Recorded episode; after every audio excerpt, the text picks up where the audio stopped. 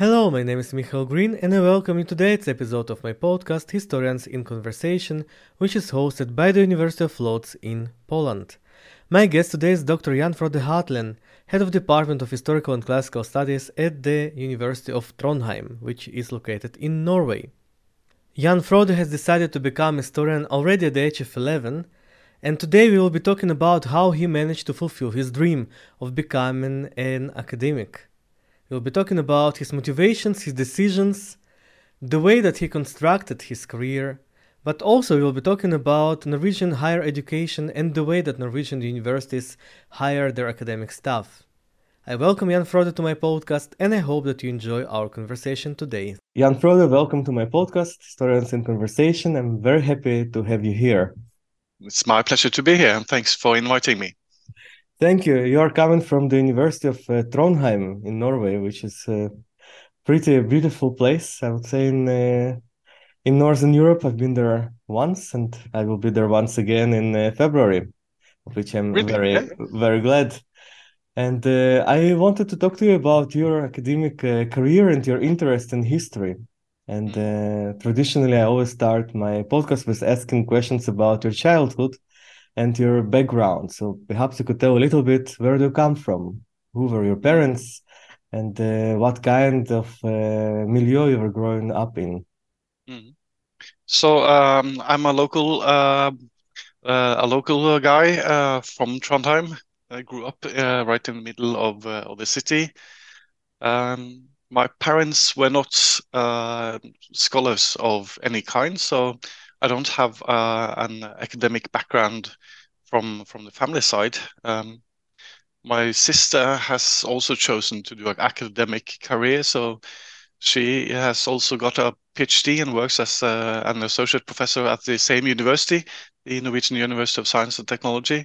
She's in the um, in the uh, health uh, faculty. So she has a somewhat different uh, career, but uh, we both ended up as uh, academics, even though our parents uh, were not.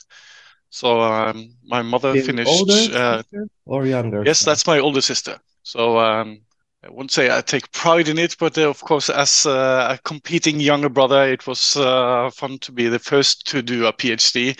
Uh, but she is a brilliant scholar, so um, I'm a very uh, admiring uh, younger brother at, uh, for the time. I am. But we ended up uh, with academic careers, uh, the both of us, uh, even though our parents didn't have any any education at all.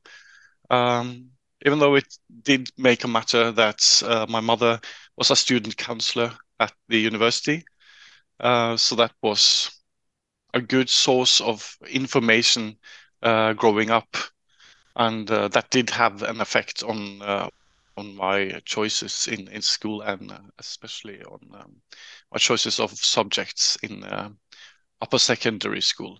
And when you were a child, do you remember a point when you realized that history is something that fascinates you, or maybe was it not really in the childhood, but uh, in your teenage years? Actually, I was 11 when I decided to become an historian. Uh, and that was partly because of uh, of my mother. As I grew up, uh, Trondheim was uh, an important uh, city for for the uh, Nazis when they op- occupied Norway, and they had, of course, a lot of collaborators in the area. And one a Norwegian collaborator had a house known as as uh, place of um, crazy parties and a lot of torture and uh, yeah, a, really scary house when you grow up around it. And we drove by that house every time, every second Sunday when we came back from the football match in our area. Uh, so I could see the house, and I, uh, my parents mentioned that this is a house where a lot of bad things happened and I became curious and I found a lot of books in our house about the resistance in the area. And that was it. Um, spent the next years uh, from I was um, about 10 to 13, 14, reading about the resistance in uh, in Trøndelag, the uh, the area, the region around uh, Trondheim, and uh, was fascinated by all these stories about resistance, people who escaped from torture in that house and hid in the in the backyards of the houses around my own house. So I could sort of when I when I went out, I could see sort of the trees where people hid uh, from from from torture. So that was as as a young kid, that was, was sort of a, an exciting um, uh, and scary history that was true. And uh, then my mother told me when I was around uh, 11 that uh, you know you can actually make a living writing history. and I was surprised. Okay, so you can do this as a job, uh, reading books that I find exciting. That can actually be my, my source of income. So I just decided, yeah, that's what I'll do. And I never really strayed from that. During middle school and upper secondary, um, I did have some thoughts about social sciences and, and other subjects, but I, I, always came back to the idea that I wanted to to study history.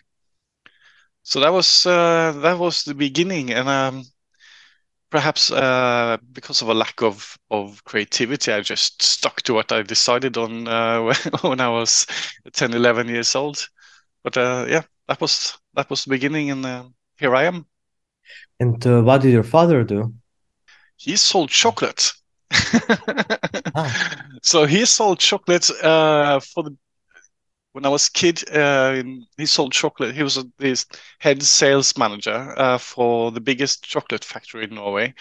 Uh, so he yeah. was a real uh, Jap who uh, traveled around in the 80s in yeah conventions for salespersons and stuff like that, and um, yeah, a real high uh, paced selling job, uh, managing a lot of money and stuff like that. Then he decided to to create his own firm when I finished high school, and um, he sold chocolate in uh, in vending machines for universities and uh, stuff like that. So he created his own firm.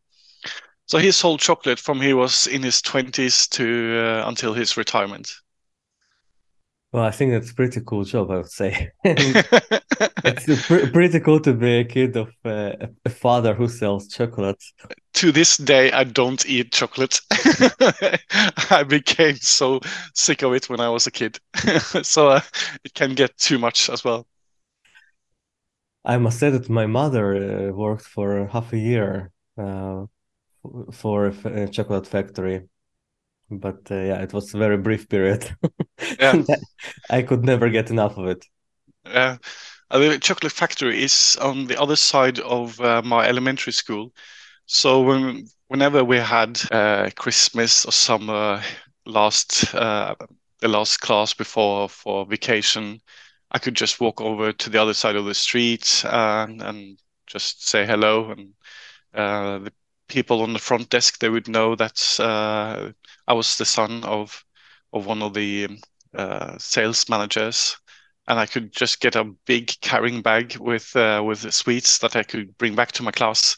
And uh, yeah, so those were the two days uh, during the year I was the most popular in in class. It's uh, came coming back from from from a break with yeah bags with sweets. But I, I think what is interesting that you mentioned uh, two things that nowadays might seem very contradictory to people.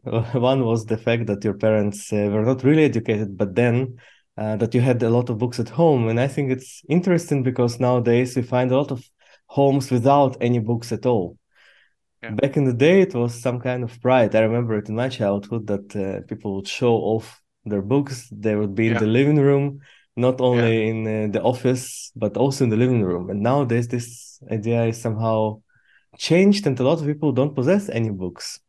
Yeah. So do you think that uh, in your family in particular reading was an important part even though there was no formal education the self-learning was some part of uh, your family tradition? Yeah. Uh, i think reading was uh, i think especially my mother thought that me reading was uh, very good, and she encouraged me to to read more.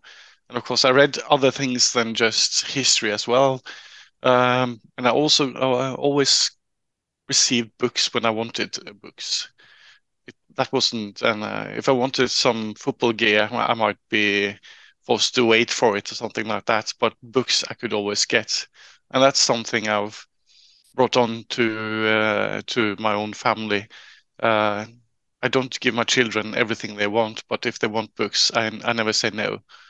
So that's uh, that was important, and we also had lexica and dictionaries and those kind of books in in the, the shelves, and that was important, I think, for for my mother to have those things and updated as well. So um, I think that was something in the, especially in the 80s, that people took pride in in having those kind of of um, of books that we now only have online. I don't think any I don't know anyone who buys lexica anymore, uh, and and dictionaries and stuff like that. They they just use the ones uh, online.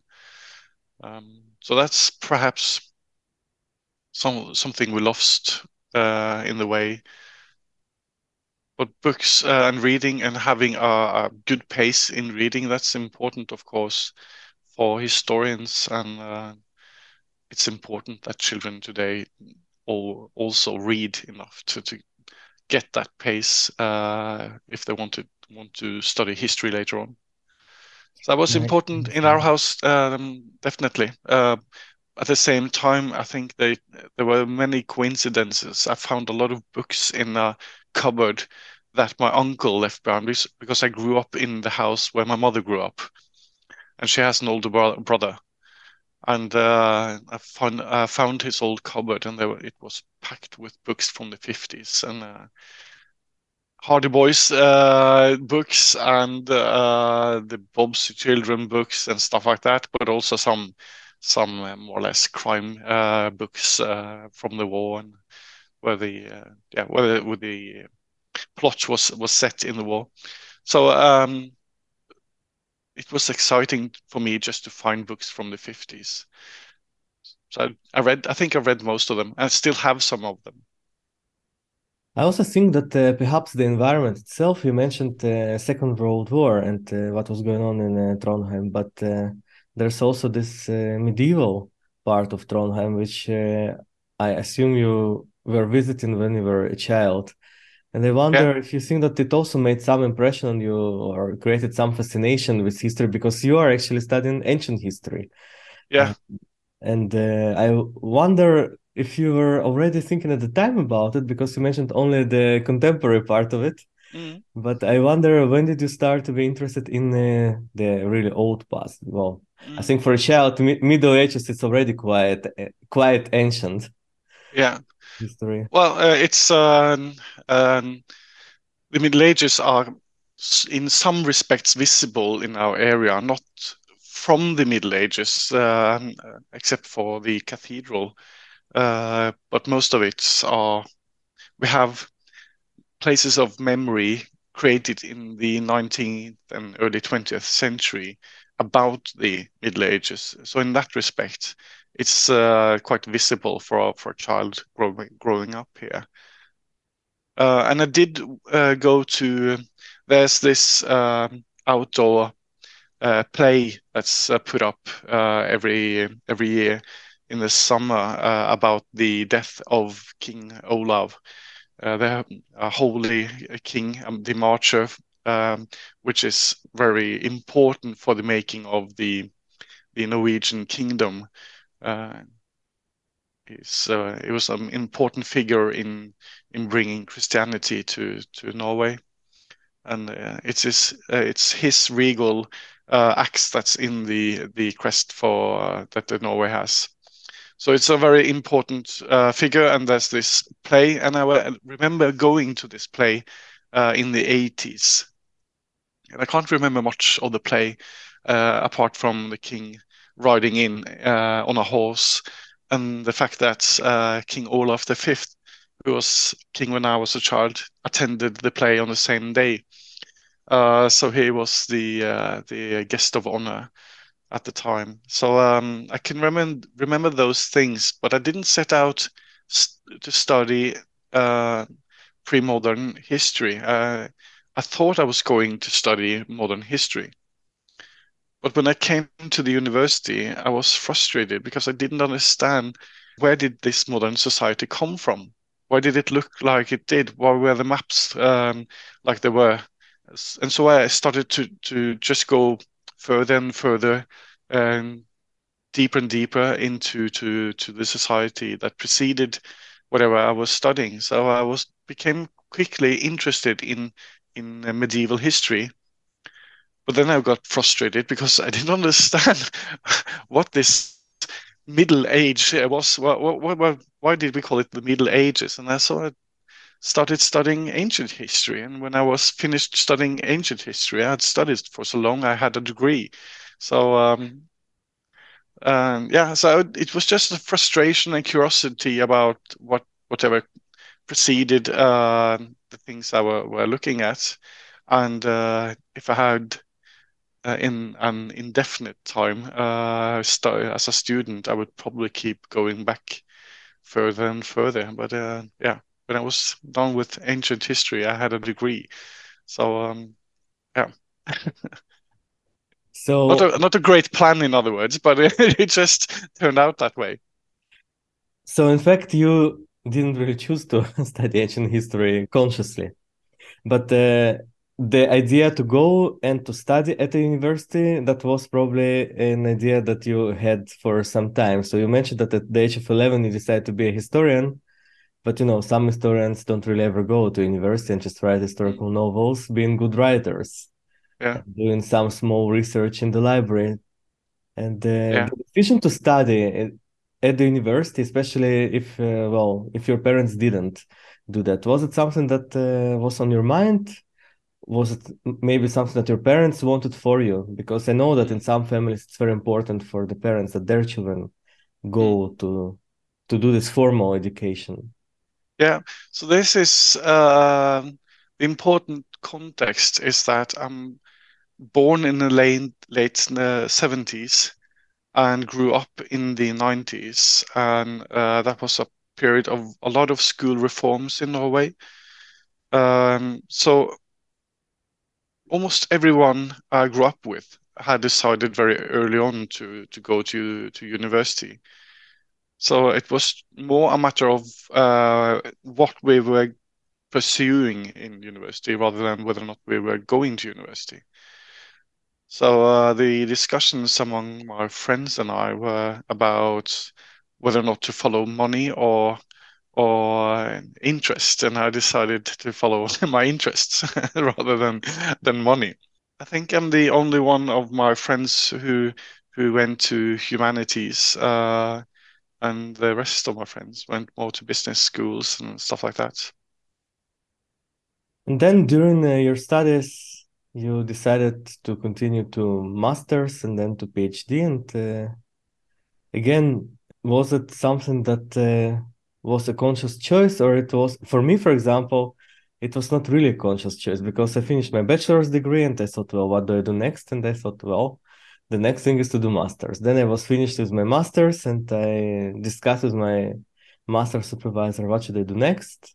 Yeah what are the options? And she said well you should mm. probably do a phd and I said, okay. So it was not my goal ever, ever to do a PhD when I started, not even during my master's. I just wanted to get master's degree. I thought it was cool uh, to have this uh, MA, but uh, PhD was uh, by chance. Then when I decided that I want to do it, then I made, of course, efforts to get a scholarship and to study. And mm. I wonder how was it uh, for you? For me, it was a goal to get a PhD and a position in university so I made choices as a student that uh, made sense at the time to to have a career. Uh, and if I was a student today, I would make other choices because other things are important to have a career now than than uh, what the situation was 20 years ago. So it, it was a goal. Um, but I met this uh, person that made a very big difference for me, and that was the Emperor Augustus, because uh, during my my uh, well, I have this old type of masters where we did a lot more research. So, uh, so when I did that masters for, for a couple of years, and uh, there were no courses at all at that time, just uh, an academic uh, thesis, which is which was quite substantial compared to what we we do today. And I really got uh, under Emperor Augustus's uh, skin, and it, I think that sensation that you can, I think I could get an understanding of what kind of person he was, uh, and perhaps perhaps it's not as uh, as humble a thing uh, to say as as it should be, but I, I, think I got a better understanding of uh, Emperor Augustus than most of the the um, biographers that I could read.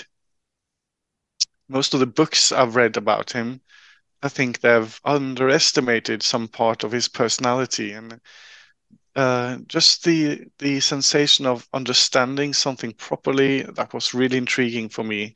So it became very important for me to to sort of make a career of understanding history in that uh, as deep as I felt I did at the time. Um, and of course, the results, uh, the grades and stuff like that, that uh, that project led to that was really helpful, and uh, also the support that I received from people at the department after that thesis was was important. But I, I remember how it felt at the end of that project, where I really got the feeling that this is something I know properly. Um, that was uh, inspirational. Augustus is an inspirational figure, and uh, one of my seminar papers during my bachelor's degree was on Augustus, and I found him fascinating. Mm. And Trondheim has uh, um, a classics um, uh, section in, in our department, and they've always had um, an emphasis on on the the golden age, the the uh, authors and and poets of uh, of his time. So I, when I studied Latin, um, there was a lot of help here. Yeah, getting the nuances of that time period and so on. So it was um, it it was a really good place to study Augustus and his time, and it still is. We have a brilliant professor in in Latin here who uh, has done tremendous uh, research on on Ovid so uh, it's still a good place. Uh, it's a bit weird going to the north uh, studying uh, Roman poets, of course, but it's a it's a really good place to to come to to study um, uh, the poets of, of Augustus's uh, era. And then you finished the masters, and what happened next? When was this? When was the opportunity to do a PhD, and how did you choose the supervisor, or if the supervisor actually chose you? Yeah, so um, then came a couple of years of uh, trying to get funding for a PhD. Uh, in Norway, you have to have a position at the university to, to do a PhD, so you need a fellowship. And those tend to be very competitive. So I uh, used a couple of years uh, getting the proposal uh, good enough to, to get that uh, fellowship. So during that time, I worked at the university as a student counselor and I taught uh, classes. Um, and that was really helpful. And um, the experience I got teaching those classes were uh, would later on prove to be very important for me uh, in in terms of getting a, a, position here. So that was um, uh, really uh, it could seem as uh, as a, a, tipping point in my career in the sense that um, I could have ended up in a normal job outside of academia because it I just couldn't get the funding for for a couple of years. But I stuck to it for a while and and it turned out well. Um, but I didn't do much academic work for those two years. So that was um, a period that uh, where sort of felt lit, a, a, a little bit of, of uh, anxiety about where I would end up. Uh, and I wanted to pursue um, the idea of power in Roman society more. So I wrote a proposal um, about about that with the same supervisor that I had in my masters. Um, so I got funding, and then uh, I found out that uh, the super my supervisor had a big project and was occupied uh, with that. So I changed supervisors, changed supervisors, and I decided that understanding power in Roman society they need to be about uh, politics. So I discovered how interesting it is to understand uh, power in Roman society, starting with the first uh, component in society, as Cicero put it, which is the family. And studying um, power relations in the Roman family, I then discovered how comparable it is with honor societies in contemporary societies. And I've always had um, an interest of politics, and I've uh, actually been a politician. Uh, so um, uh, I discovered that I could combine that interest I have uh, with society, uh, the society I live in, and my interest in history. And so a new project developed in the process about honor, shame, and power in the Roman family. And then, of course, it became even more interesting uh, if I could do it in a later time period in the transition between Roman society and the early Middle Ages. So it became a thesis um, about uh, honor and domestic violence in the uh, late Roman uh, family in the Latin West. So that was my thesis, uh, my dissertation for the PhD. So it developed very gradually and, and it changed a lot in the process. Um, and I'm very happy for it. How many years did you do the PhD? What was the period? Yeah, so um, not just the thesis uh, and uh, the project changed on the ways, but a lot of the circumstances changed uh, in the process. So um, my interest in teaching developed a lot in um, in these years. I was able to teach uh, my own courses as a fellow at the department. Um, this gave me new opportunities. So during this process, an opening also appeared at the department where um, uh, I didn't need a PhD to get the position. So, um, so I actually uh, abandoned my funding and my fellowship to get a position at the uh, the department before I had uh, defended my thesis. So um, from start to end, it took me six years, uh, almost seven actually. In the meantime, I also had uh, my first child, uh, so I also had a paternity leave.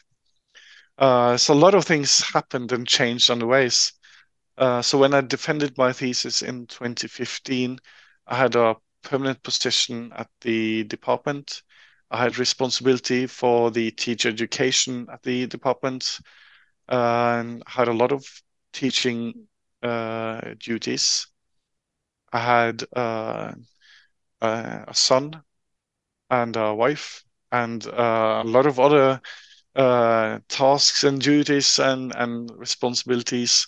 So um, the circumstances had changed a lot from being sort of a geek uh, looking at only uh, specific subjects in history to being a part, uh, a member of, of a department, which is quite different from just being a researcher at a department. Um, so I became a much broader academic in those in those years, and that was also important for me to. Um, it, it became instrumental in the process where I was hired. I think that uh, your career path is really different from anyone I spoke to in this podcast until now because none of uh, the people that I spoke to actually had a permanent job before the PhD, and many of them were looking for a job for quite some time after the PhD. So it's pretty interesting how different uh, those career paths uh, can be and how different the opportunities are. But I think you really made conscious uh, choices about it, and that's something that one needs to keep in mind. That it's good to decide early on what you want to do mm. and uh, how think, to achieve it. Yeah, yeah, it's a quite unique career, uh, but I think that I've always been uh, set on on the goal that I wanted to to work in a department because I, I think because I think this is a, a, very good place to be. But there are there are other ways to to do history as well. But um, I would really like to be a member of our department, and so I was very keen on on uh, grabbing the opportunities that came along. So there were a lot of minor um, steps on the process here where I always said yes to to the opportunities that arose. And I, I tend to say yes to everything. Uh, so I said yes to, to talking with you. And uh, I you. say yes, and uh, and uh, I'm enjoying it very much. Uh, but I say yes to to a lot of things that um, that come along because I see uh, that um, having said yes to people before tend to to give new opportunities. Um, so when I finished my master's, I said yes to doing a lot of teaching that was not very good paid. It didn't give me a contract or anything. Um, it gave me uh, uh, uh, they paid me a fee after I did the job, um, and I got an office that I could share with uh, with uh, a friend of mine who who did his masters uh, at the same time. But um, yeah, it was really a cheap solution for the university, um, and uh, and but I didn't mind uh, because I I got to do uh, history in some respects. I could teach. That was good. And there have been so many um, so many times where I have been able to to say yes to people, and that yeah, it pays off. So I, I, I still do that. I say yes when people ask me if I could do something, if I could, uh, if I'm available for, for a talk or or uh, grading at another university or uh, evaluating, uh, assessing um, people for who apply for positions in other uni universities and so on. So I participate in committees. Uh, I never, I almost, almost never say uh, no, because uh, it pays off to to have been involved.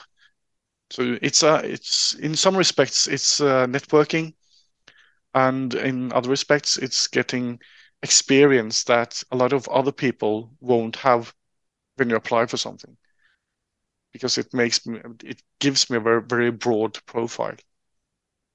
That's true. I think about my talk to Anu Lahtinen from the University of Helsinki, and she said that her mother gave her the advice of networking if she wants to pursue an academic career. And I thought, and well, we discussed it with her that it was a great advice that uh, she was given. And uh, you are repeating it that networking is very important, and also, of course, broad broad skills and uh, taking opportunities even if they are not very convenient. So mm. I, I, think those uh, things they need to be spelled out in order yeah. for people to hear that that's what's important. Yeah. Now you are head of department at the university. Mm. And at the his, history department, but uh, it's combined, right? Uh, archaeology, yeah, historical and... and classical studies. Yeah. So we have a lot of study programs. We have archaeology, history, teacher education in history, European studies, cultural heritage studies, and classics it's a quite a broad program. I think that uh, you actually have more to offer in history than the University of Oslo, from what I know. yeah, I can't comment on that. regarding well, that's my comment Reg- regarding the historical periods, which is interesting because Trondheim is not the first name that comes in one's mind when we think about outside of Norway. I mean, when we think about mm. Norway, then we think about University of Oslo. But uh, it's uh, good that uh, such university exists in the north and it has uh, such nice offer.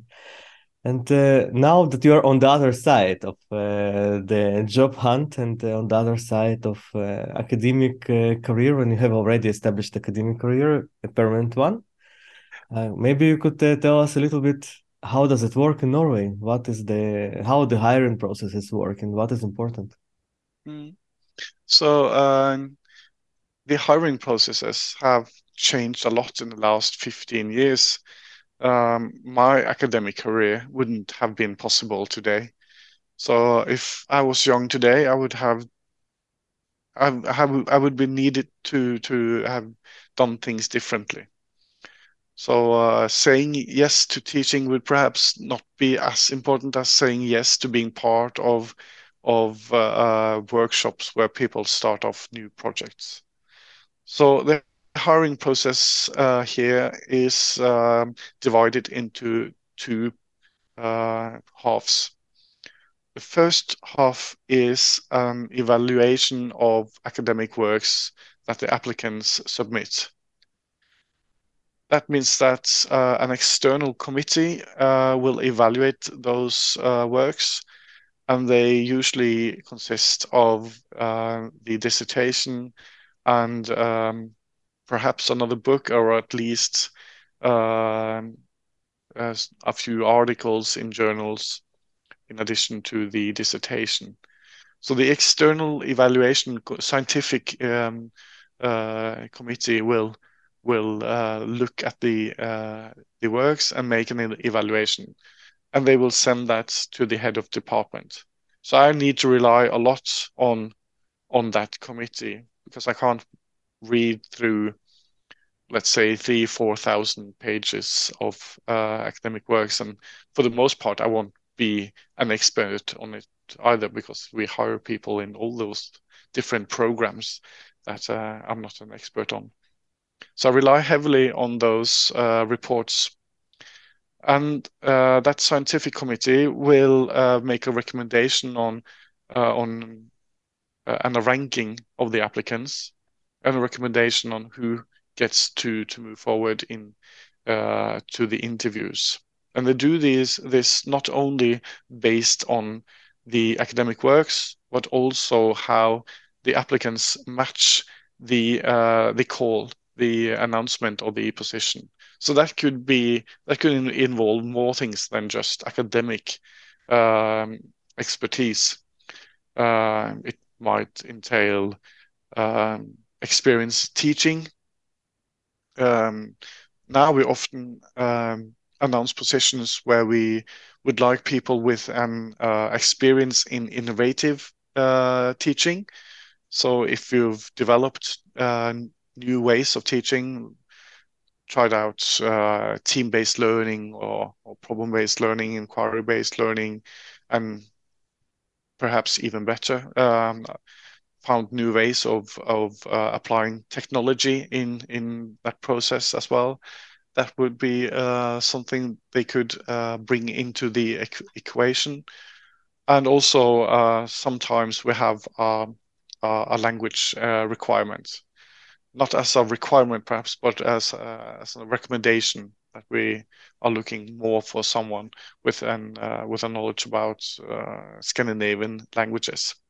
So um, it doesn't matter for us if you speak uh, Swedish, Danish, or Norwegian, but in for some positions we need someone who can have at least uh, uh, an initial uh, knowledge about about those languages for some positions.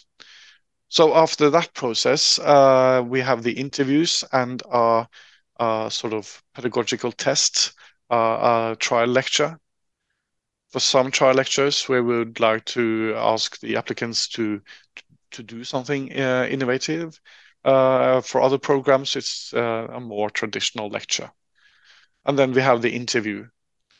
And uh, in the final end there, it's important for me in the interview to to see a person that can match the uh, work environment. So then we have moved on from being a brilliant scholar to also being someone that can participate in, in, in the work environment, which is uh, something we we regard very highly in Norway. Uh, so participating in in uh, in lunches and seminars and being present. That's something that we can can put a lot of emphasis on. Um, that's not just important for us, but I want to find a good match between the applicant and the department, not just for us, but also for the applicant. I don't want to hire anyone who won't be happy here. So it's very important for me to have a happy staff. Uh, I think one of the best things we can offer is the ability to combine family life with an academic career, and I think that's quite unique in in academia in, in Europe at the moment, where the work pressure is very high. Uh, we we are able to accommodate that to some respects, and uh, we have people coming from from other countries who are well established um, scholars, but they prefer coming to us before because they have children and they would like to see the children. so um, I think that's that sort of fit between person and department, that's also part of the the final uh, assessment.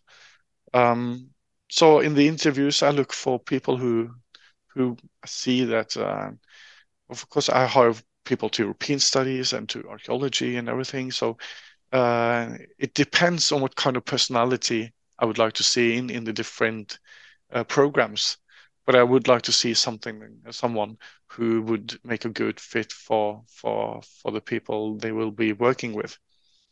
So um, um, someone who can be friends with their colleagues. That's uh, that's uh, important. Not necessarily friends in the spare time, but uh, in the workplace, who can have a friendly coffee and share ideas, uh, encouraging their colleagues, uh, helping their colleagues, uh, saying yes to reading papers and and being there uh, as a good colleague. Uh, that kind of uh, of uh, personalities is is very important for me.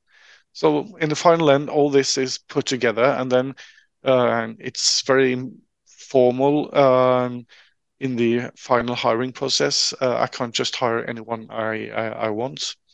I need to show the hiring board and the dean that uh, I have been loyal to the announcement. So whatever uh, is said in the announcement, uh, it needs to be documented that we have been loyal to that in the whole hiring process. So in my final recommendation to the hiring board, I sort of document that this has been an, uh, an a topic and an issue through the whole process from the scientific committee to the trial lecture to the interviews and my final report. Uh, and a document that uh, uh, the, the applicants have been aware of this in the whole process. And um, yeah, so it's quite uh, an open process. It's not something that I can can just uh, decide on on my own whims. It's uh, it's uh, important to be loyal to the whole process. So uh, it can be uh, looked into by someone external. It won't be, yeah, that's being loyal to loyal to the to the trans, trans transparency and the formalities is important in the end as well. I think that Norwegian system is probably one of the only in the world where where an applicant actually gets a report on his candidacy. Mm from what I know, and that's uh, probably a unique opportunity to get insight into what's going on within the hiring committee, at least on the level of uh, academic assessment.